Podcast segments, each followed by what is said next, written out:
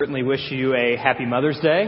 Uh, we're very grateful for the mothers here, uh, past, present, future mothers. Uh, we're grateful for all that the mothers of this church mean to their families, and of course, all that the mothers mean to this church, all the ways that you serve and all the ways that you contribute here. So before you leave today, make sure that you grab a gift as you walk out the door. It's nothing big, but it's just a small token of our appreciation to you on behalf of our church. Now, Sometimes we take things for granted. Maybe we take our mothers for granted and we forget how truly great these things really are. Think about your favorite sports team. Maybe you forget how great a team really was until you sit back and watch highlights of their championship season and all those memories come back and you remember just how good they actually were. Maybe you look back and you kind of forget just how much fun your college days were or your high school days were, but then you go back for a reunion and you're reminded of how great those memories really are. With our kids, people a lot older and wiser than me and Olivia always tell us that we might not realize it now, but one day we're going to look back and we're going to realize that we took for granted what it was like to have little kids. Now, when we find ourselves taking things for granted, which we're all guilty of from time to time, we're in need of reminders to put things back in perspective. And I think many of us would agree that we're not just in need of the occasional reminder, many of us are in need of consistent reminders, constant reminders, even repetitive reminders to not take things for granted and not miss out on how great they really are. It's true of so many things in this life, and it's true even of Jesus. We as Christians need constant, repetitive, and consistent reminders of just how great Jesus really is in order that we might take him for granted and take what he has done for granted. So with that, open your Bibles to Hebrews chapter 7. We'll be covering the whole chapter, verses 1 through 28 this morning. If you are using one of our chair Bibles, this will be located on page 863. And if you don't own a Bible, feel free to grab one from the welcome desk before you leave this morning. But before we read Hebrews 7, let's pray together, and then we'll get started. Father, we're grateful for this day. Uh, we're grateful for the rain uh, that brings new life as this season continues to progress and things get greener and flowers bloom, uh, we're grateful for your artistry and your power that we can see in creation. And God, we're also thankful for mothers. Uh, this time of year, we always want to honor our mothers and show them how much we appreciate them. And God, I pray that wouldn't just be a one day thing, but that we would not take them for granted and that we would realize how great mothers really are. And God, I pray that as we worship you this morning, as we read from your word, that we would not take you for granted, not take your word for granted, and not take your son for granted. God, let us worship you for how great you really are, not just because it's our routine, not just because it's Sunday morning, but God, because we really, truly realize and are truly in awe of how great you are and how great it is what you've done for us. We love you. We praise you. We ask all these things in Christ's name. Amen. All right. Well, by now in Hebrews, we should start noticing a pattern of what we've covered so far. The author of Hebrews seems to have two main themes that he's focused on up to this point. The first theme is Christology. That is a fancy word for the study of Jesus, teaching on Jesus, who Jesus is, what Jesus has done, what it meant for believers way back then, and what it means for believers right now, people like you and people like me. A huge theme is Christology. Another huge theme is perseverance. Throughout this book, he has already repeatedly encouraged and challenged Christians to stand strong in their faith in the face of opposition, in the face of temptation, in the face of the circumstances that life throws at us, in the face of time. And so far, the author has gone back and forth between these two themes kind of over and over again. Christology, perseverance. Christology, perseverance. Jesus is great. Stand strong in your faith.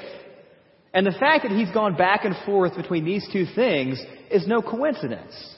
Because these two themes very much go together. After all, when you think about it, why would you stand strong in your faith?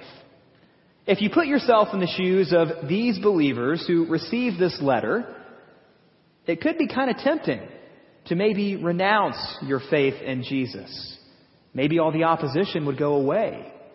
Maybe the persecution would lighten up a little bit if you just denied faith in Christ, if you didn't stand strong. Why would you continue standing strong when life could be so much easier if you just gave in? Well, because Jesus is great. The greatness of Jesus. And then on top of that, how can you stand strong in your faith? Let's say that you do want to stand strong, that you do realize that Jesus is great, that you don't want to give in to opposition and temptation and the wear and tear of time. How can you possibly stand strong when you're swimming upstream?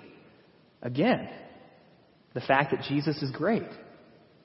Jesus' greatness is why we stand strong in our faith.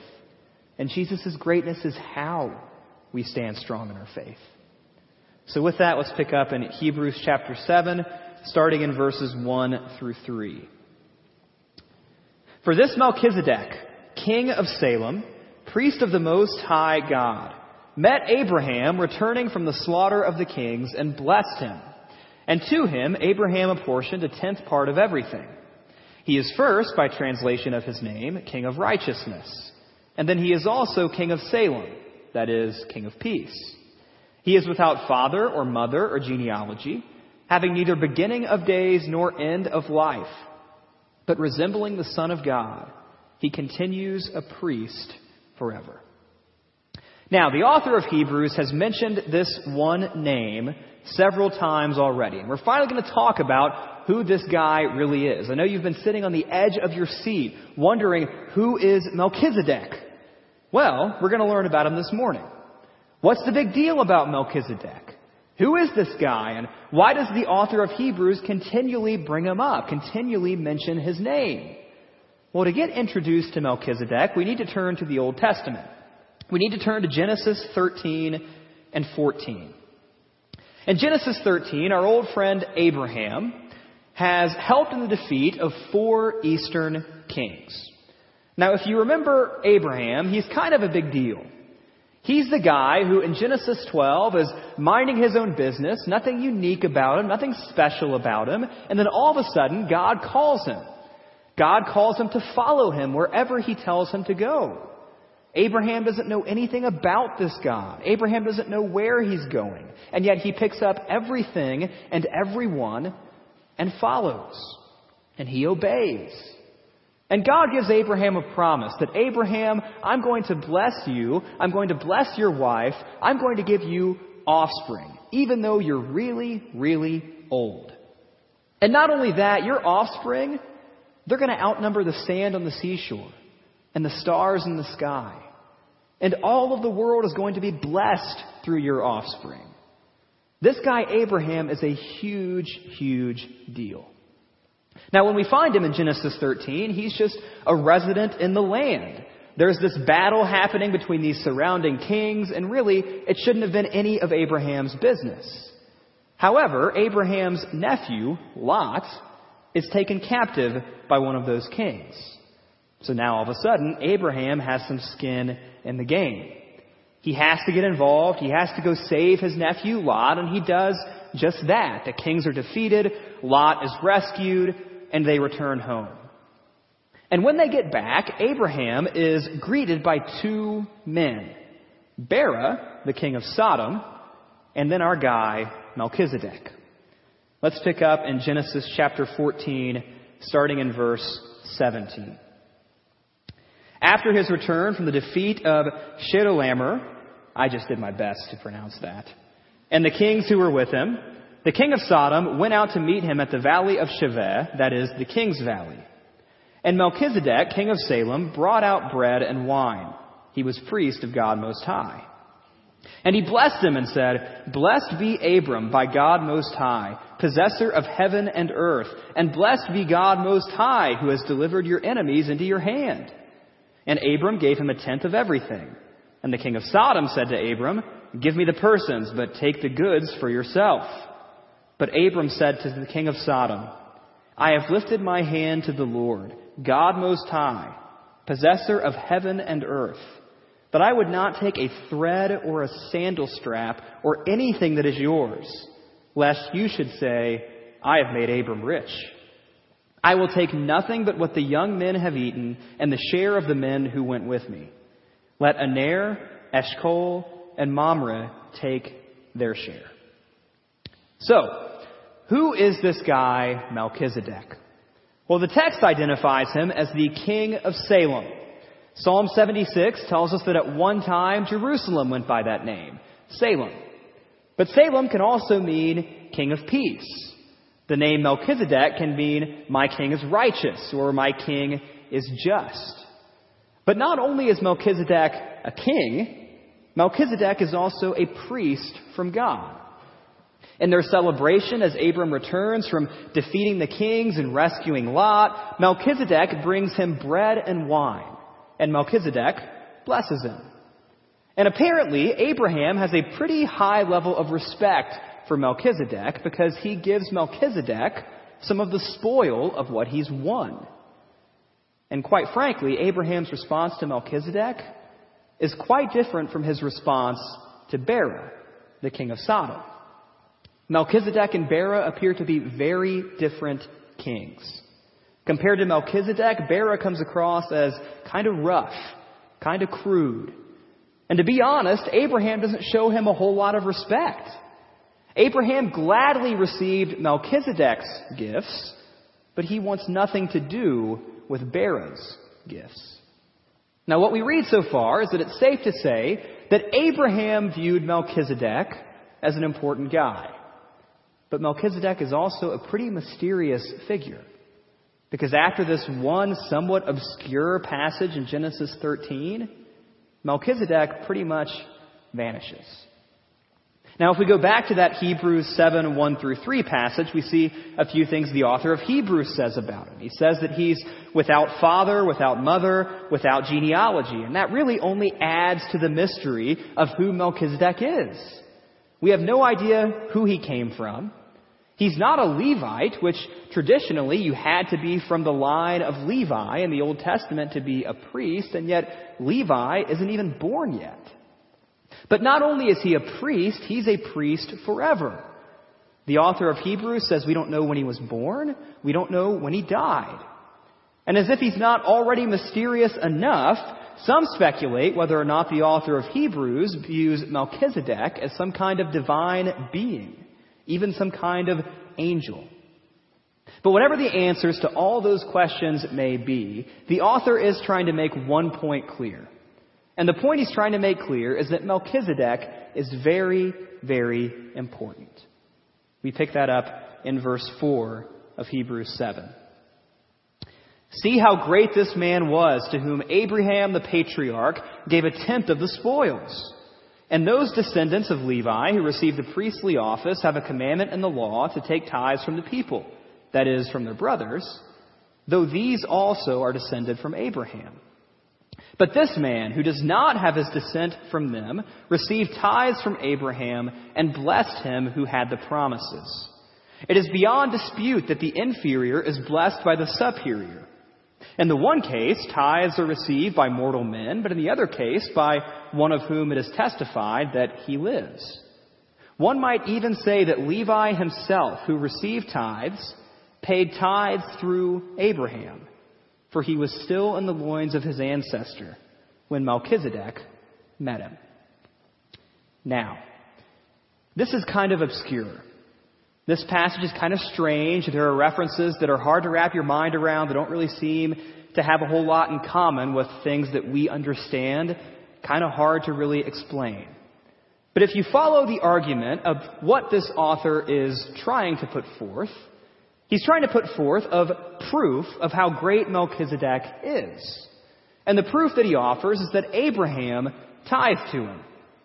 He's arguing that the Levites, God's Old Testament priests, very important people, the ones who paid tithes to God, the ones who received tithes from the people, those people paid tithes to Melchizedek. And consequently, Melchizedek's priesthood is much greater than the Levites' priesthood. But not only that, there's more proof of how great Melchizedek is. After all, he blessed Abraham. That means that he was superior to Abraham, who's only the most important person in the history of Judaism. The point is that Melchizedek is the greatest priest who has ever lived up to this point. That's the idea the author is getting at. Let's pick up in verse 11 of Hebrews 7. Now, if perfection had been attainable through the Levitical priesthood, for under it the people received the law, what further need would there have been for another priest to arise after the order of Melchizedek, rather than one named after the order of Aaron? For when there is a change in the priesthood, there is necessarily a change in the law as well. For the one of whom these things are spoken belonged to another tribe from which no one has ever served at the altar. For it is evident that our Lord was descended from Judah. And in connection with that tribe, Moses said nothing about priests.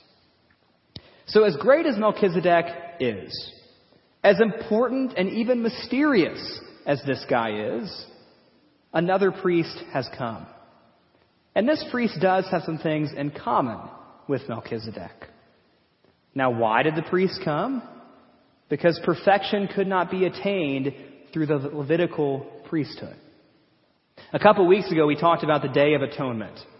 That was the day where the priest would once a year go into the temple and he would present the sacrifices to God and they'd take the scapegoat and put all their sins on the scapegoat and send the goat away, make sure it didn't come back, and that's how all their guilt, that's how all of their sin was forgiven.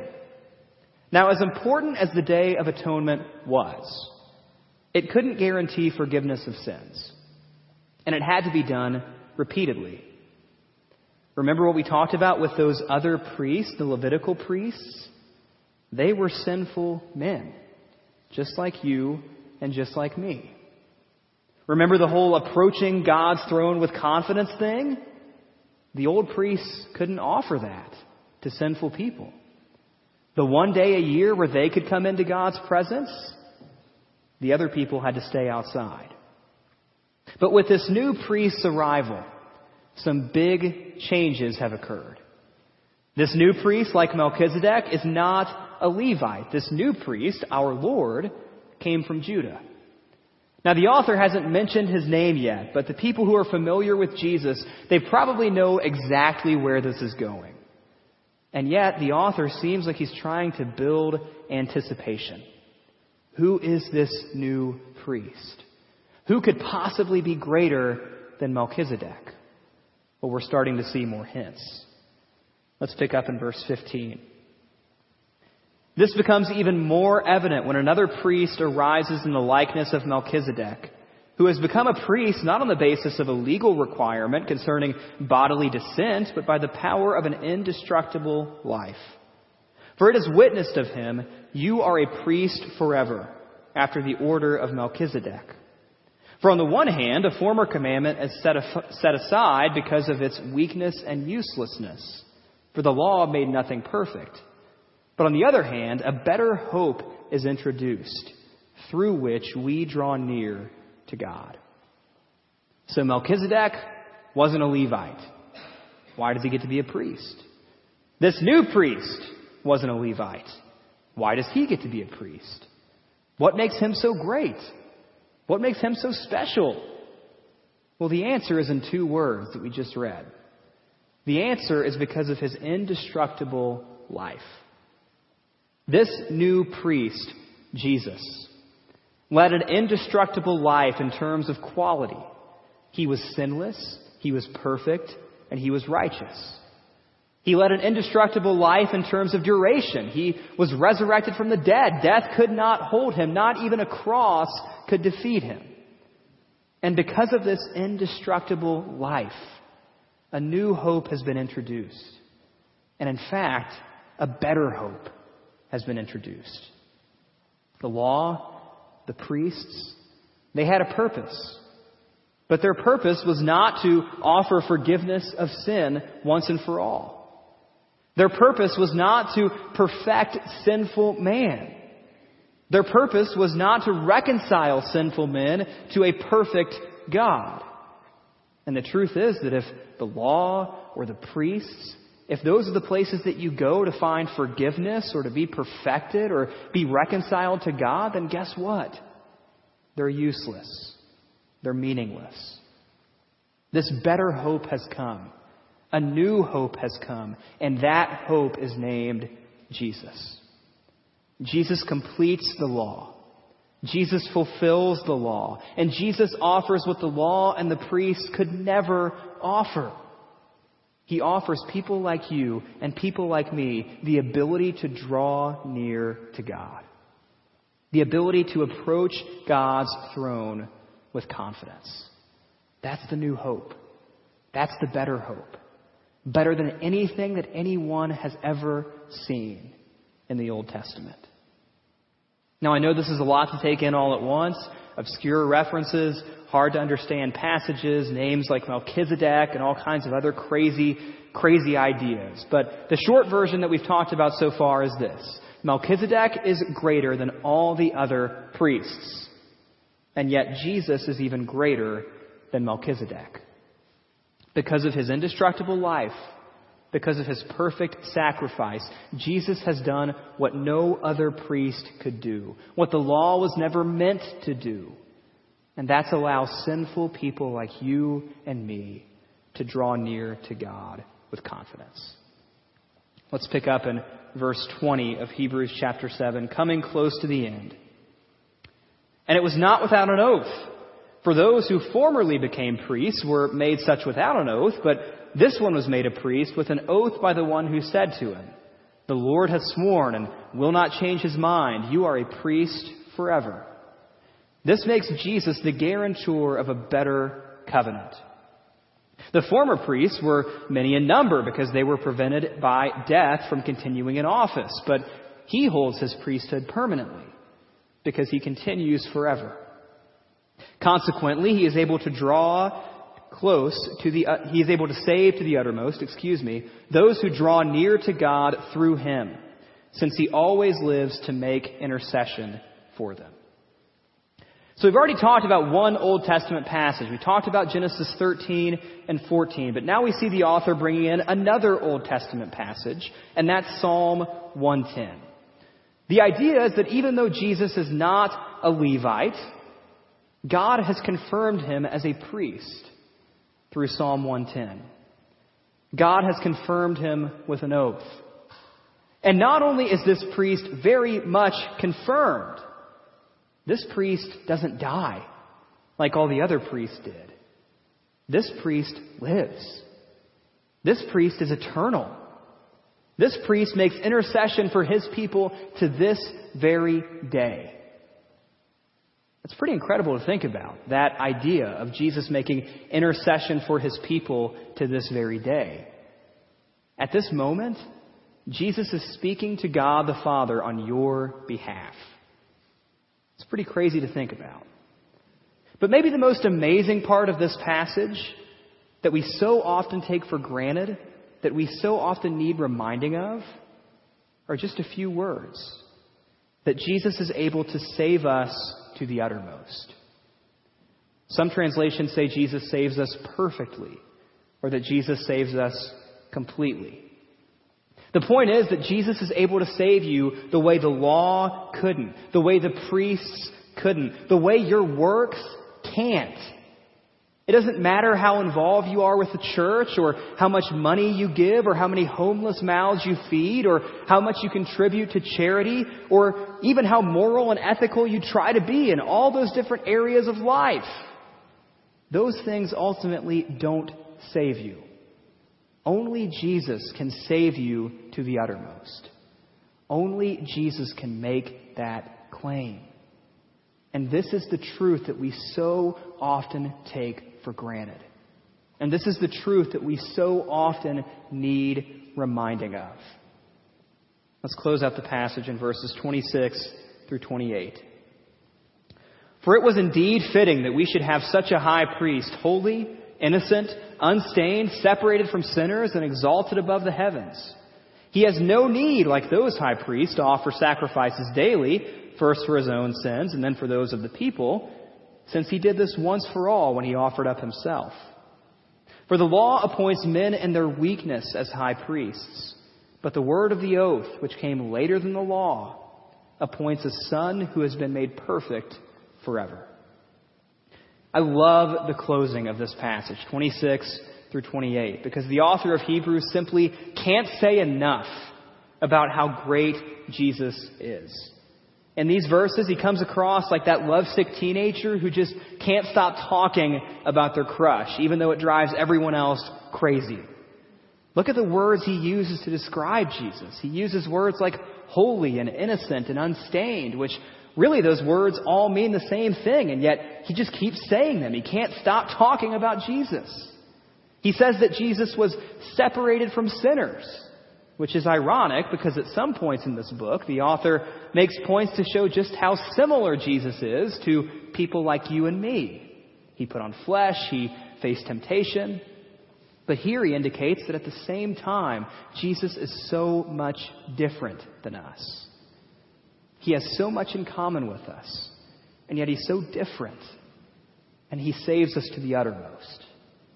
He says that Jesus is exalted above the heavens that he doesn't need to offer sacrifices daily for himself or for others because he already offered a perfect sacrifice once and for all. He offered himself on the cross, his body broken and his blood spilled. The point is really quite simple. Jesus is the greatest. He is the one who allows us to approach God's throne with confidence. That's the point. That's it. That's what we need reminding of.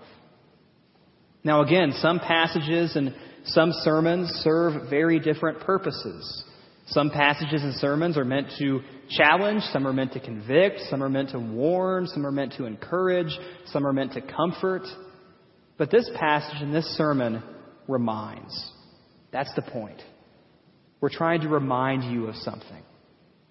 Now, you might think that this is repetitive talking about the greatness of Jesus over and over again. And yet, from what we read this morning, at least in the author's eyes, it's the only thing he ever wants to talk about how great Jesus is.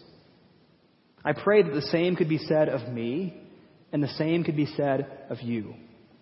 That those who know us best would say, Yeah, I know that person. They're always talking about how great Jesus is. I pray that could be said of us. I pray that we might not forget His greatness, that we might not take His greatness for granted. I pray that we would cling to these reminders of who Jesus is and what Jesus has done, how He has saved us to the uttermost, and how He has done what the law and the priests couldn't do. I pray that I will never get tired of preaching about Jesus' greatness and that you will never get tired of hearing about Jesus' greatness. So this morning, let's hold fast to that greatness. Let's go out and sing of that greatness from the rooftops.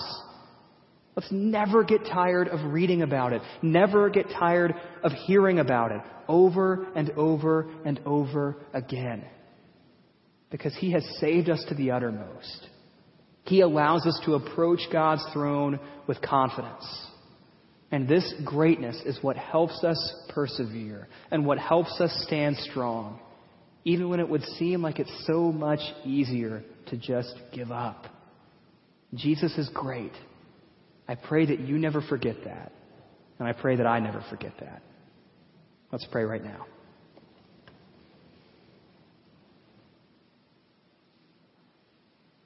Father, your word is challenging at times. Your word is confusing at times. Sometimes we read passages and we don't know what's being said and we don't get the references and we don't get the names and the places and all these different things. And this passage may be one of those. It's kind of one of those more difficult passages to read and understand. And yet, as we look at it this morning, it becomes very, very clear that the main point is pretty simple. Your Son is great. Your Son has saved us to the uttermost, the way no one else could save us the way nothing else could save us. And God, I pray that we would never get tired of reading about that. We'd never get tired of hearing about it. We'd never get tired of talking about it. I pray that we would take that message to the world around us, to show people just how great it is what you've done for us and just how great your Son is. God, I pray that as we face challenges and opposition, when we don't know where else to go and who else to turn to, I pray that if nothing else, we would lift our eyes and look at the greatness of your Son. I pray that the greatness of your Son is what would give us the strength and the power to stand strong. I pray that the greatness of your Son would constantly be on our minds, that we would never take it for granted. God, we love you. We praise you. We thank you for Jesus. We ask all these things in his name. Amen.